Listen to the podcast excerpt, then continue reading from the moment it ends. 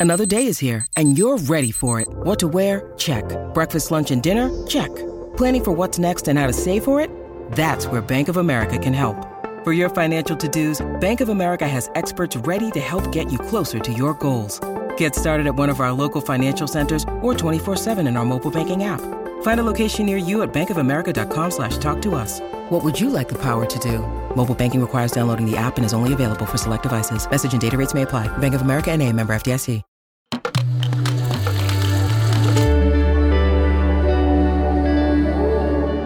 Cora.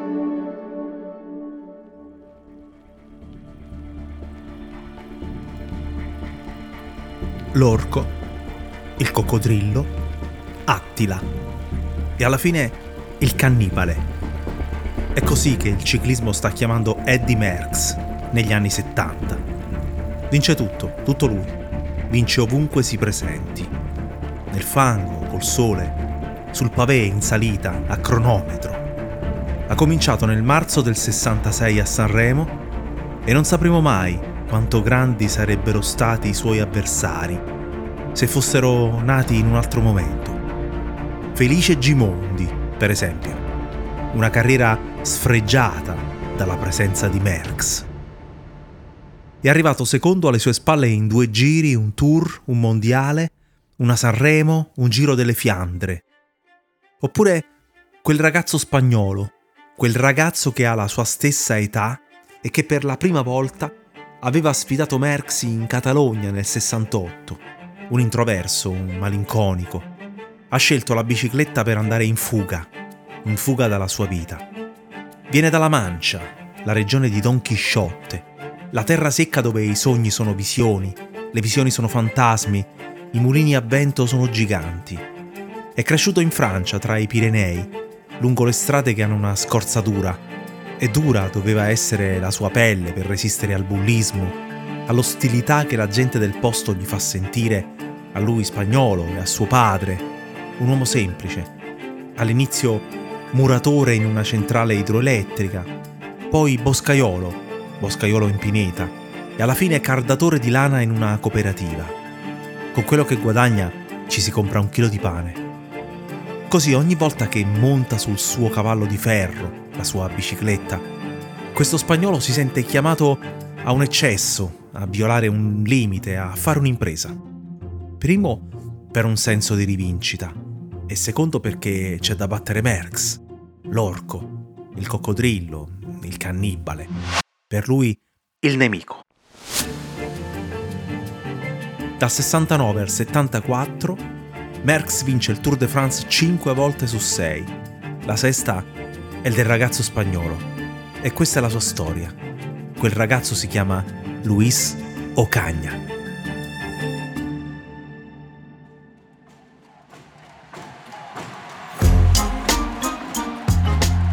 Io sono Angelo Carotenuto e questo è Rimbalzi, un podcast di Cora Media.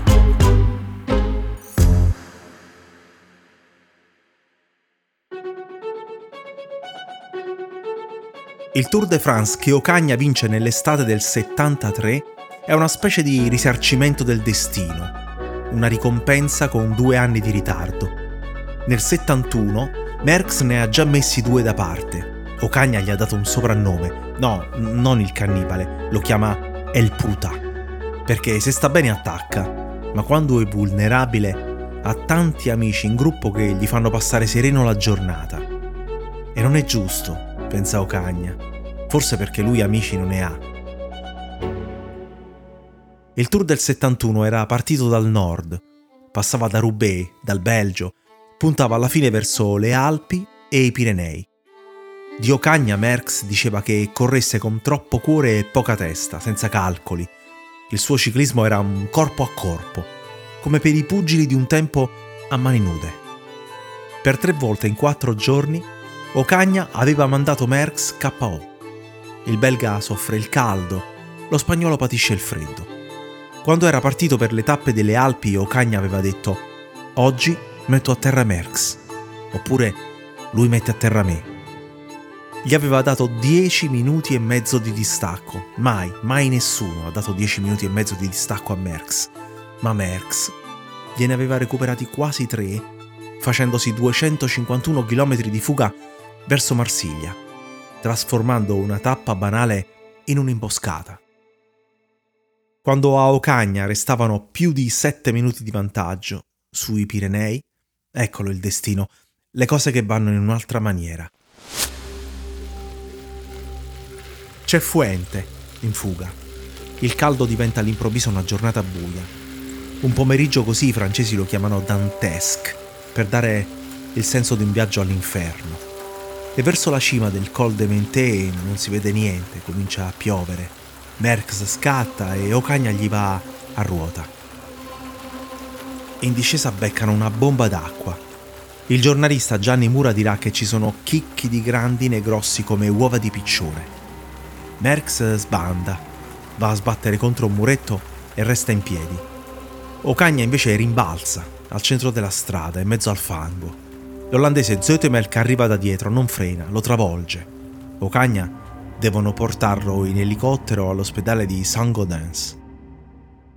Merckx sente tutto dalla radio e allora capisce perché la gente per la strada ai confini con la Spagna Adesso gli tiri pietre e sputi, sputi e pietre. All'arrivo dice che la maglia gialla non la vuole, non la merita. Vorrebbe evitare di indossarla anche il giorno dopo, ma non si può. Mezzo secolo più tardi, ancora non sappiamo come sarebbe finito quel tour del 71 senza la caduta. Sappiamo che l'odio di Ocagna per Merckx cominciò a scongelarsi.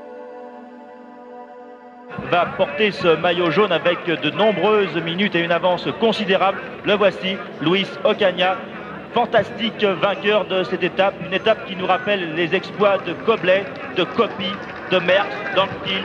Une grande journée pour le sport cycliste, une grande journée pour Luis Ocaña. Odio, oppure come lo vogliamo chiamare. Per Ocagna, Merckx era un'ossessione, un fantasma, un mulino a vento aveva chiamato il suo pastore tedesco come il belga. Così diceva, poteva dargli degli ordini. Merx, vieni qua. Merx, seduto. Merx, a cuccia. La sera prima di una corsa in Belgio, Ocagna aveva sfidato Merx a bere, non il cane, Merx e Eddie. E vediamo chi regge. Erano andati avanti con una bottiglia di vodka, poi una di gin raccontano che non ci fu un vincitore, finì in pareggio, diciamo così. E i meccanici dovettero aiutare Merckx a salire in camera, mentre Ocagna era salito con le sue gambe. Ma il giorno dopo, maledetto, in bicicletta aveva vinto Merckx. Aveva cominciato a disprezzarlo al Tour del 70 perché Eddie aveva la corsa in mano, era in maglia gialla, eppure era andato a inseguirlo con tutta la squadra per non fargli vincere neanche una tappa. E allora eccoci qua, nell'estate del 73, Merckx è reduce dai successi alla Vuelta in Spagna e al Giro d'Italia e in Francia decide di non presentarsi. Tutti aspettano Ocagna, vediamo che sa fare. Per tre volte si è ritirato, non si è mai piazzato più su del 31 posto e stavolta è condannato alla gloria. Sulla bici porta il numero 51, lo stesso di Merckx quando aveva vinto la prima volta e Ocagna non fallisce, il tour sarà suo. Anche stavolta però non sapremo mai come sarebbe andata se ci fosse stato il duello. Sappiamo che Ocagna cadde ancora. Continuò la corsa con un dolore alle costole per non perdere la sua occasione, rasserenato dall'arrivo di Josiane, la sua moglie francese spaventata. Il tour non le diede l'accredito. Il poeta Alfonso Gatto, inviato per l'unità scrisse che si trattava di una corsa segnata dalla sua febbrile castità.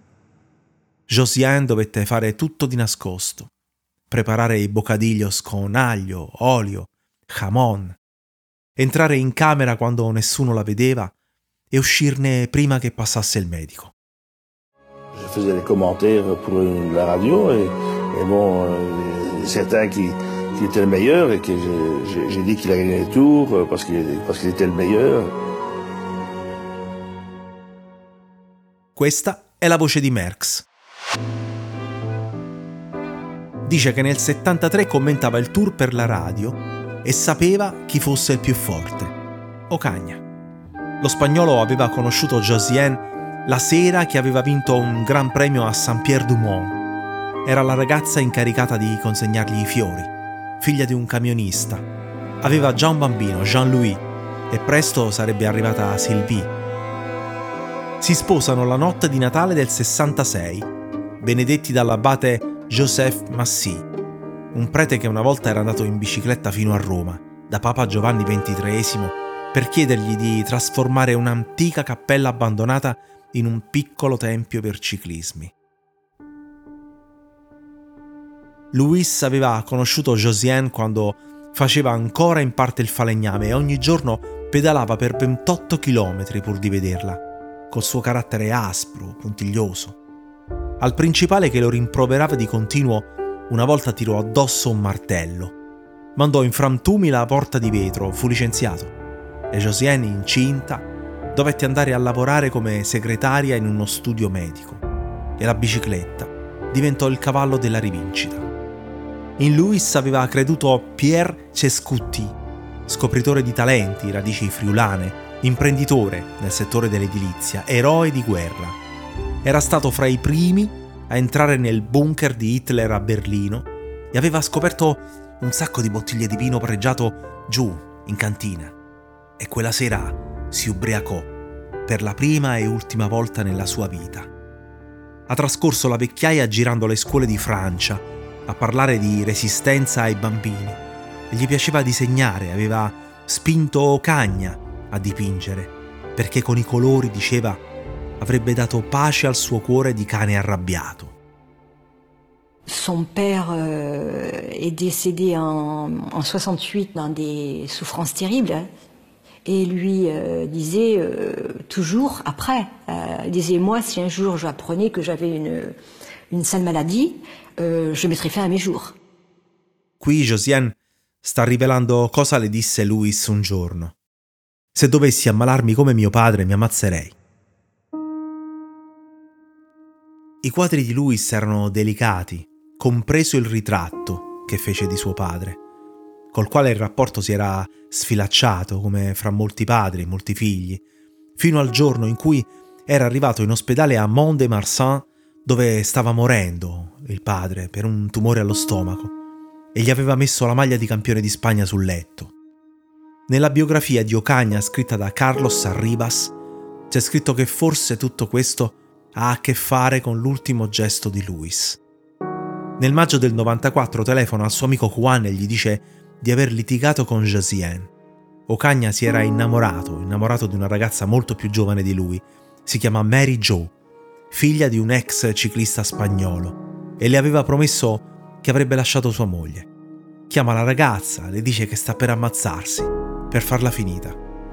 E a ora di pranzo si sente uno sparo dalle cantine della sua tenuta, a Copain d'Armagnac. Ocagna ha un foro alla tempia sinistra. Strano, perché lui non è mancino. L'autopsia rivela una dose d'alcol oltre misura. Il funerale si celebra nella stessa chiesa del matrimonio e di nuovo c'è l'abate. Ma a suicidio non credono né la madre di Ocagna né i suoi fratelli. Presentano una denuncia per omicidio contro ignoti il figlio Jean-Louis arriverà a denunciare Josiane, ma l'inchiesta conclude che suicidio fu. Ocagna aveva perso l'occhio sinistro in un incidente e aveva preso l'epatite per le trasfusioni. Aveva paura di morire come suo padre. Josiane non si è risposata. Conserva le ceneri di Louis dentro un'urna. Questo ragazzo che fu scalatore e pittore, un gigante, un sognatore, una contraddizione. Locagna comunista e antifranchista si era nel frattempo votato al sostegno di Le Pen. La sua ribellione giovanile era diventata ossessione per l'ordine, da padre di un ragazzo che metteva l'orecchino e di una figlia fidanzata con un italiano più grande di lei. Josiane ha detto che nella sua vita Louis aveva letto un solo libro, Don Chisciotte, quello dei mulini a vento.